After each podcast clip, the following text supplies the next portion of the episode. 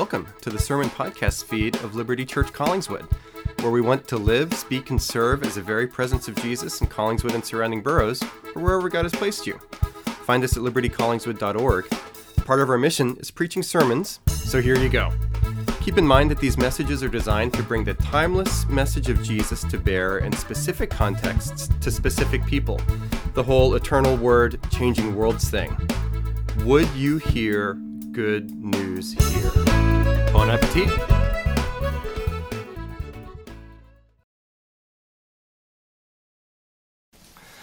We are now addressed by the living Lord through his living word.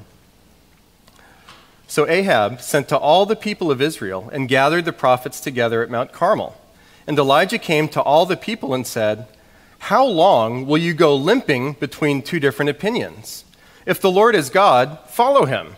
But if Baal, then follow him. And the people did not answer him a word. Then Elijah said to the people, I, even I only, am left a prophet of the Lord, but Baal's prophets are 450 men. Let two bulls be given to us, and let them choose one bull for themselves and cut it in pieces and lay it on the wood, but put no fire to it. And I will prepare the other bull and lay it on the wood and put no fire to it. And you call upon the name of your God, and I will call upon the name of the Lord. And the God who answers by fire, he is God. And all the people answered, It is well spoken. Then Elijah said to the prophets of Baal, Choose for yourselves one bull and prepare it first, for you are many, and call upon the name of your God, but put no fire to it. And they took the bull that was given them, and they prepared it, and called upon the name of Baal from morning until noon, saying, O Baal, answer us. But there was no voice, and no one answered. And they limped around the altar that they had made. And at noon, Elijah mocked them, saying, Cry aloud, for he is a God. Either he is musing, or he is relieving himself, or he is on a journey, or perhaps he is asleep and must be awakened. And they cried aloud and cut themselves after their custom with swords and lances until the blood gushed out upon them. And as midday passed, they raved on until the time of the offering of the oblation, but there was no voice. No one answered, no one paid attention. Then Elijah said to all the people, Come near to me.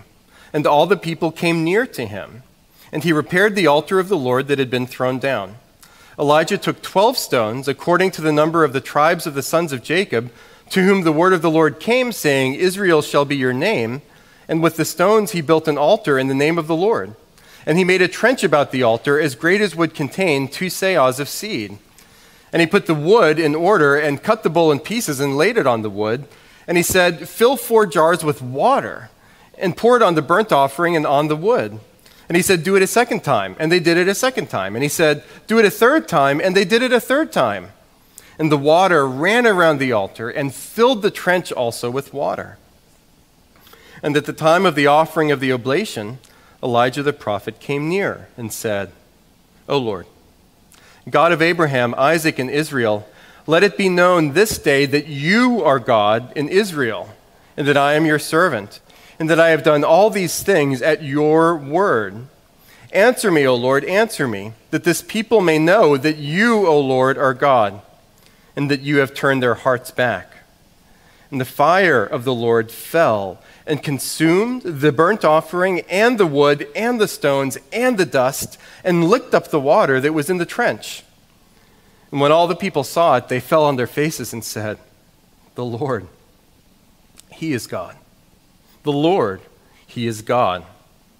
And Elijah said to them, Seize the prophets of Baal, let no one of them escape. And they seized them, and Elijah brought them down to the brook Kishon and slaughtered them there. Friends, this is the word of the Lord. Thanks be to God. Let's take a moment to pray. Heavenly Father, thank you for the stories that you give us. You are a master storyteller as you have given stories to our lives and as you have given us the scriptures as the story of our world. Thank you for this dramatic story here this morning, O Lord. Thank you for the center of the story, Jesus crucified and resurrected. Father, thank you that you have done the work that we might receive grace by faith, know your forgiveness, your cleansing, and your renewal, and that we would then be agents of the same in the world. Give us your spirit, O oh now, Lord, that we would be illumined in the understanding of your scriptures Help us to hear your voice and to know you're welcome. We pray all of these things in Jesus' name and for his sake. Amen. You may be seated. It is the things of Jesus that keep me up at night and that help me to sleep at night. It's the things of Jesus that keep me up at night and help me to sleep at night also, keeping me up at night. A few different things, including the mission of Jesus' church. How do we do this? How do we do all of this? And it gets my the mad scientist part of my brain spinning and spinning and spinning what does mission look like for us and our church in the here and now? And the $2 word for that is contextualization. How do we contextualize the mission of Jesus in this time and in this place? We're not just a church anywhere, but we are a church here. The Apostle Paul talks about how we can be all things to all people that we might win some. To Jewish people, Paul comports himself as a Jewish person. To Gentiles, to Greeks, he does the same in that direction. What do we do here? There are so many choices. What do we emphasize? What do we de emphasize? No, we don't water anything down or blinker over everything, but all of the volumes can't always be turned up to 11. then, how do we balance? How do we say, on one hand, to our friends and neighbors in this community, we're on the same team? We're all human beings. We want to serve the common good but then at the same time say these are some distinctive things about followers of Jesus. And for that matter, who are we trying to reach? In the first place, there's lots of different people, lots of different people groups in Collingswood and surrounding boroughs. And then modes and media. How do I preach a sermon? What should it sound like? What should it be like? What's a healthy stretch for me? What is too much of a stretch where I got to say, I just can't preach that way? What do we do with social media? What types of outreaches should we do and shouldn't we do? What types of service projects and so on? And I spin, including at night, and spin and spin and spin. But then at the same time, if the things of Jesus keep me up at night, the things of Jesus, the grace of Jesus, help me to sleep. Because at the end of the day, whether it's for me or anybody, for our church or anything else, God's got this. And it's a God thing. Repeatedly in the years of my ministry, and maybe it was Eric being ordained today, that I've, I've been retrospective about my own life. So, thinking back on my years of ministry, over and over again, periodically, bad sermon gives good results. Every once in a while, I'll preach a sermon and I'll think to myself, well, that didn't go well at all. I can't wait to get home and take a shower to wash the stench of this sermon off of me as soon as possible. But those will tend to be the weeks where I'll get an email or a text, or somebody will tell me in person when people did that sort of thing Hey, Jim, that sermon last week really blessed me. That really spoke to me. And I was like, Really? But God works apart from and despite of me sometimes thinking about the mission of the church and how to contextualize. Do you want to know something that I don't put a lot of time and energy into over the years? Signage. Do you know what grows our church? Signage. It just happens that way. And there are people, including in this room this morning, that began coming to Liberty Collingswood because they saw the sign. God's got this. It's a God thing. And even that phrase itself is used by some of us, and the concept by more. It's a God thing. When God intervenes in our lives in a supernatural, expectedly unexpected way, where God shows up, there's some coincidence, or the timing is just right, where we'll say, Man, God did that. There's no other way. There's no other explanation for what just happened. And sometimes those God things are really small and minute, noticed just in passing by us out of the corners of our eye. Or they're really big. And we go, wow. And when God things in our lives are really big, it's comforting, it's encouraging, but also a little shaking. Have you ever had those moments, if you're a follower of Jesus, where you say, Oh my goodness, this stuff is real? This is real. and there is an actual God, creator of the universe, who superintends over all things and loves me so much that this God shows up in my life and does amazing things. That puts, to use a biblical phrase, the fear of God in us. And I've pastored, I mentioned this at our congregational meeting this morning. Big day in the life of Liberty Collingswood here. In the three churches that I've pastored thus far, there has been a similar engine of growth in each of them, namely the God thing. The God thing. Where visitors will start attaching to our church and say, I'm not sure about all of this God stuff, but I am coming into relationship with people at Liberty Collingswood, and I can tell that they believe this stuff. And they're praying for God things, and they talk about in humble, transparent ways about how God has actually showed up. And so they come near. And similarly, this morning, would you, would we come near? The invitation is here for us this morning to come near to the living Lord. We need it. Whether you're here this morning or watching online as a Christian, a committed follower of Jesus, whether you're still working out spiritual realities, maybe your arrow is pointing away from Jesus, maybe towards. Either way, our lives are so crazy and so sad still that we need God things. God show up. And what do you know? In our sermon text here this morning from 1 Kings 18, this is a really big God thing where we learn more about that one true God and what makes this God unique. And so from here, let's talk in three brief pieces. Let's talk about the uniqueness of this God, how this God is exclusive, how this God is gracious, and how this God does God things. How this God is exclusive, how this God is gracious, and how this God does God things. So we've made it. This is the main event, the main showdown. Act three of the Shakespearean play of the Elijah cycle, the royal rumble between Elijah, the prophet of God, and Ahab, the king of Israel, between Elijah's God, Yahweh, the one true God, and Ahab's God, who is the God Baal and the God of the storm.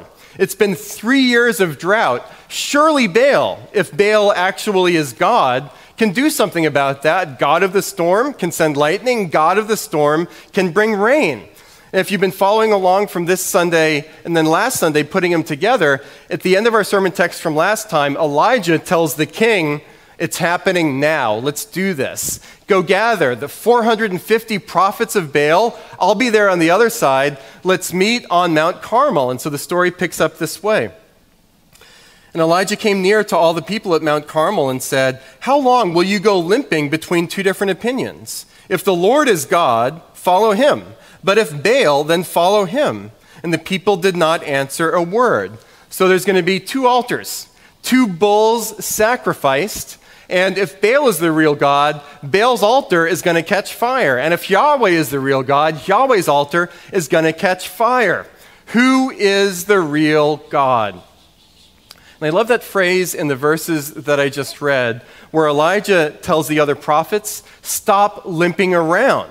Because it's like this and kind of interesting the other prophets of Baal, it's not that they had completely turned their back on Yahweh, the God of Abraham, Isaac, and Jacob, and fast forward, the God of Jesus. They hadn't completely turned their back on all of that stuff, but they were limping between God and Baal, going back and forth, mixing and matching gods, which from the perspective of Baal was totally okay.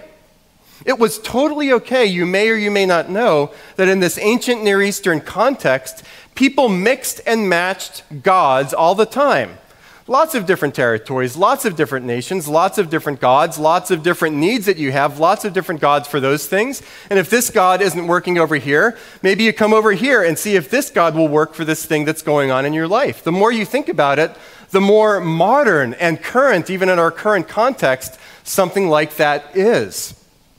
And it's specifically against that backdrop of mixing and matching lots of different gods. It's into that context that God gives the first of the Ten Commandments earlier in this ancient story. I am the Lord your God, he tells his ancient people, the Israelites, that brought you out of slavery. Subtext, because there are so many gods out there and you mix and match all the time, you shall have no other gods before me. Or the Shema, given later on in Deuteronomy, said to this day in synagogues around the world Hear, O Israel, the Lord your God, the Lord is one, not many, but one. And you shall love the Lord your God with all of your heart, with all of your might, and with all of your soul, with all of it. And when Jesus comes along, it's not like that exclusive worship of God is relaxed. In fact, the Apostle Paul, writing to the Corinthians, says, Yeah, our God is still God, and Jesus is the center of all of it. Continue to worship this God in Christ exclusively. But for us, there is one God, the Father, from whom are all things and for whom we exist, and one Lord, Jesus Christ, through whom are all things and through whom we exist. And Jesus himself says, hey, you probably shouldn't mix and match. Why? Because I am the way, and I am the truth, and I am the life. N.T. Wright, an Anglican scholar, put it this way Everything we might want to ask about God and his purposes can and must now be answered with reference to the crucified and risen Jesus, the Messiah.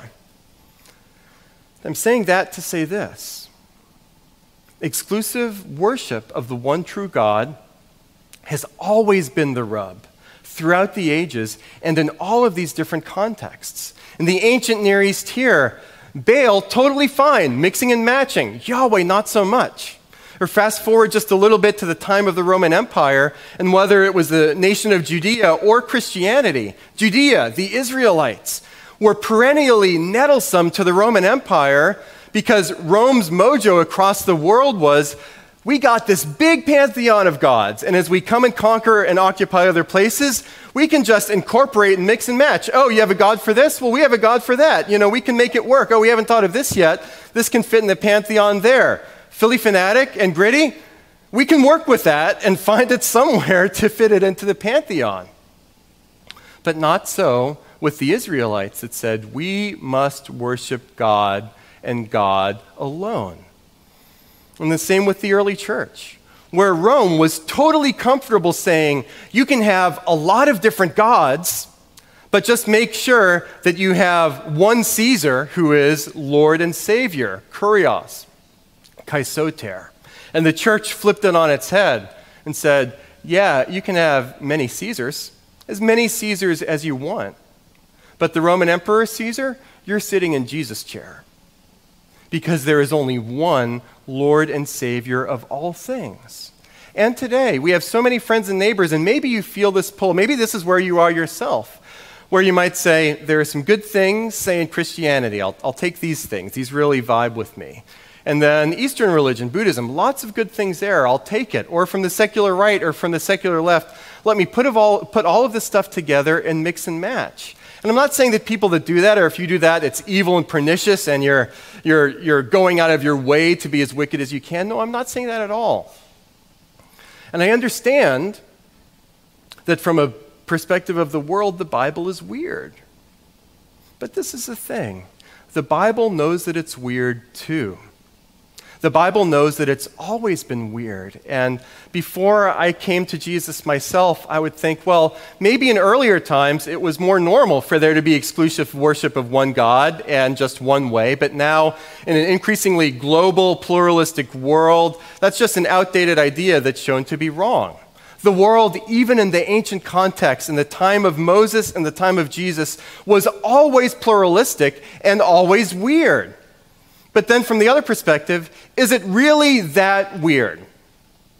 If there is one God that created all things, that we are called to have allegiance to this one true God. Kind of like this early story from Anger's growing up. And I asked his permission to say this story when Josiah, our oldest child, was maybe two ish, and parents who have toddlers, two, three, four, I forget the exact age, somewhere around there, there's this light bulb moment when you have kids, when your little kids discover that your mom or your dad, they have other names too. And so the light bulb turned on for Josiah when he said, Mom is also Emily. Wow. Dad is also Jim. And he, he took this information and says, I can start call, calling dad Jim. He, he only ever called Emily mom, but he said, Yeah, dad, I could start calling, calling Jim. And he did it not only within the house, but also outside of the house, too. Hey, Jim, come over here. Hey, Jim, come over there. And then only took a couple of times for me in public to be asked, Hey, so are you Josiah's stepfather? For me to say to Josiah, Okay, we need to talk about this a little bit more. And, and this is how I put it. He said, My son, I love you. And there are so many people that can call me Jim. And we hadn't had any other kids yet. But you're the only person in the world, and any other kids that we have, that can call me dad, that can call me father. I'm your dad. And so we have a special relationship. Use it. So, similarly, with all of us around the world, we have one dad. We have one father. And when I told the story over the years, party context, oh, this is a cute little story about our kid, and I told him that this is a special name, Josiah, you've got to start calling me dad again. At no point ever did somebody come back to me, either in the moment or afterwards, and say, that was a particularly discouraging example of exercising the patriarchy upon your child. No, it just made sense. You're his dad, he's, he's your kid. It makes sense. And so I would say that it makes sense for us in a similar way to consider our Heavenly Father and worship Him exclusively. And so the invitation for us is to come near. And we are invited by the living Lord to say, hey, do you want to make this exclusive? In what ways are you limping around and paying the price for it yourself? worship and serve me alone. And as we do that, maybe it's a huge step of faith, maybe it's more subsequent steps of faith. You will find a unifying factor in your life that you've never experienced before. And that's a God thing, where we can be centered and find a through line and a meta narrative for our fragmented world and our fractured souls. Here is something unifying. As our God is one in Christ, we can be one and unified beneath him. Come near. This God is exclusive and also gracious. So the game is on the Royal Rumble, Yahweh versus Baal. And Elijah does everything that he can to actually game the system in favor of Baal. Continuing on in our story here, verse 22. Then Elijah said to the people, I, even only I, am left a prophet of the Lord, but Baal's prophets are 450 men. It's like Elijah says, you only need one Joel Embiid. Am I right? You can have lots of other players on the other team, but I am the king on the chessboard here. But still outnumbered. Let two bulls be given to us, and let them choose one bull for themselves and cut it in pieces, lay it on wood, and put, and put no fire to it. And also, Elijah's telling the other team, you get first choice and first chance. First choice, you pick the bull. And if you want to go first, you can go first. Every opportunity for the prophets of Baal to let their God, Baal, light that thing on fire. And so it begins. They pray, verse 26. They took the bull that was given them and they prepared it and called upon the name of Baal from morning until noon, saying, O Baal, answer us. But there was no voice and no one answered. And they limped around the altar that they had made. And maybe you caught it when I read the verses earlier. Isn't this a great taunt in verse 27, right? At noon, Elijah mocked them, saying, Cry aloud, for he is a God. Either he is musing or he is relieving himself. Hey, kids, there's potty humor in the Bible. That's actually what's going on right now here. Isn't it great?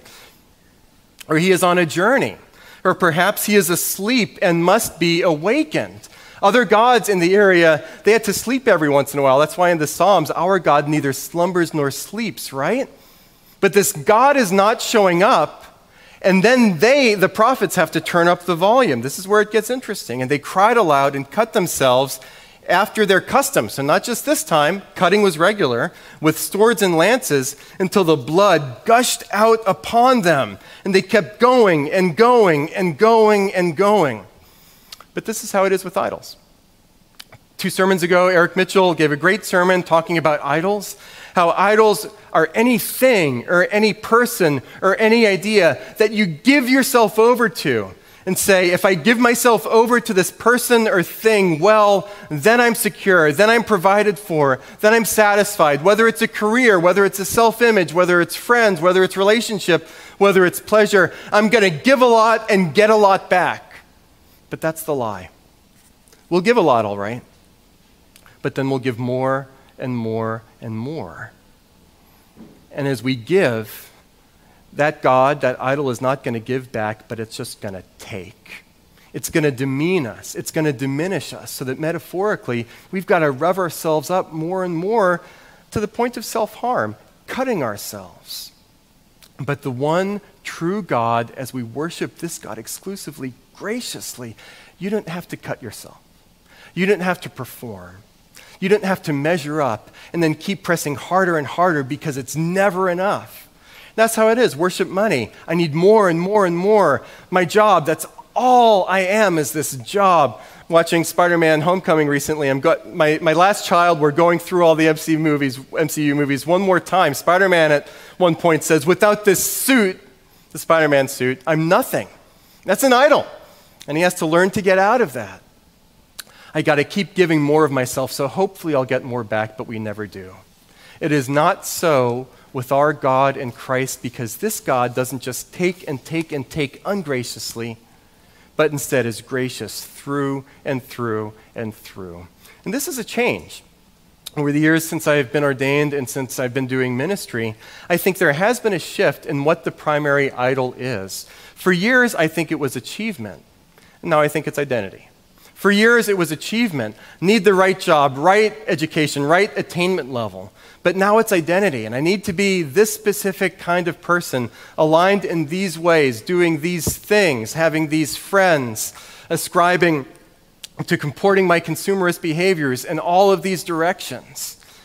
But here's a common denominator whether for us it's achievement or achieving a certain identity, in either case, it's performative. I need to perform so that I can achieve this goal, achieve this idol. I need to perform and be this kind of person so that I can get to be this kind of identity. And we're performing either way, and there's so much pressure to align this way or that way. And we'll think of each other. Do you drive a Prius? Do you drive a Dodge Ram that has a bumper sticker that says, My Ram ate your Prius? What are we showing ourselves to be? But this is the great thing about Jesus, whether you're an achiever or an identity finder. The identity by faith that you receive in Jesus is not achieved, but rather received. It's not achieved, but received, because Jesus achieved that identity for you on the cross.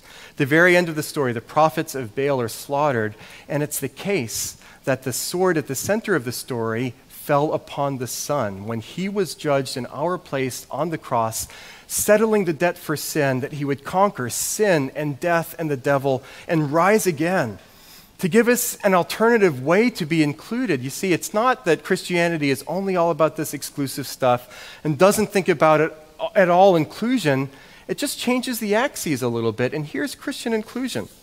A scholar put it this way, and this is a reflection quote Christ is the exclusive way to God vertically Yet witnesses to him in the New Testament portray him as remarkably inclusive in his outreach to the world around him horizontally. We should preach Christ as the only way of salvation without insulting persons or other convictions in the process, for Jesus said that he is the only way. The vertical beam of the cross, the exclusivity of Christ as the one way of salvation, must be firmly planted in our preaching and teaching first of all. This beam is high and deep, but it carries another beam. Onto this firm vertical beam of the exclusivity of Christ must be nailed the horizontal beam of the inclusivity of Christ, which is as wide as the world and as far reaching as the most desperate sinners. And so come near in this way. Come near as a motif in this passage. Come near and know the relief of receiving an identity from Jesus that you can never perform and never achieve on your own. That's a God thing, And so let's talk about God here as the God, too, that does God things. The odds are against Elijah in every possible way. He's outnumbered.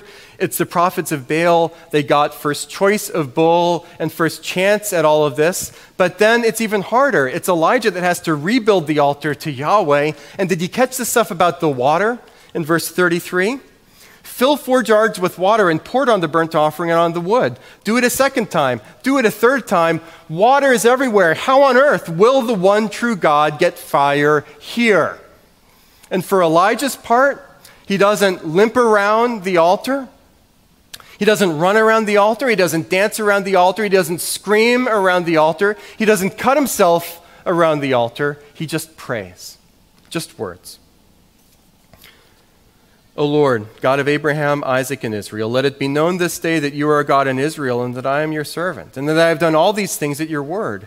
Answer me, O Lord, answer me, that this people may know that you, O Lord, are God, and that you have turned their hearts back. God shows up. If earlier the chorus was, and there was no voice, there was no answer, here God answers by fire because he is the real God. Why should you follow Jesus? Well, among other things, because of God things. Because Jesus is crucified, resurrected, and ascended, the Spirit is given, and it's the Spirit that shows up and acts supernaturally in our lives with all of those coincidences, with all of those just the right times, with all of those, it couldn't have happened this way except for God being real. Maybe it's a provision of a job or finances or house or a place to stay. Maybe it's change, a dire marriage situation, or maybe unexpected blessing after that situation. Maybe a deep addiction, maybe a devastating struggle, and God shows up. And I was going to say, here are some God things in my life, but let's continue it this week on the podcast. Post Sunday Blues, email in, postsundayblues@gmail.com, whether anonymously or you want to give your name let Emily and me talk this week on the podcast. We record Tuesday midday, it comes out Wednesday morning. Let's share some God things, whether you're in the room or online, and talk about how God has showed up in our lives. And so come near. We don't presume upon God things, but we can be humbly expectant and look for them and pray for them. God, would you please show up here? We need you. Remember God's faithfulness. Elijah takes all of these 12 stones for the 12 tribes of Israel in remembrance. We remember Jesus crucified and resurrected. God, you did not spare your son, but offered him us, offered him up us for us all. Will you not give us good things? Are you not our heavenly Father? Would you show up graciously? I don't deserve it, but Jesus did for us. And don't brag, but be transparent about it. Elijah prays what I'll see. Verse 37. Answer me, O Lord, answer me, that this people may know that you, O Lord, are God, that you have turned their hearts back, that they too would come near, as they confess in verse 39 The Lord, He is God. The Lord, He is God. In the name of the Father, and of the Son, and of the Holy Spirit. Amen. Hey, could that have been the best sermon ever? Eh, the odds are strongly not in its favor. Still, thanks for listening and be sure to rate, review, and subscribe. You can also check out our version of a preaching after party, the Post Sunday Blues, a preaching post mortem, on the same podcast feed where you can go backstage with the sermon. Live, speak, and serve at you later.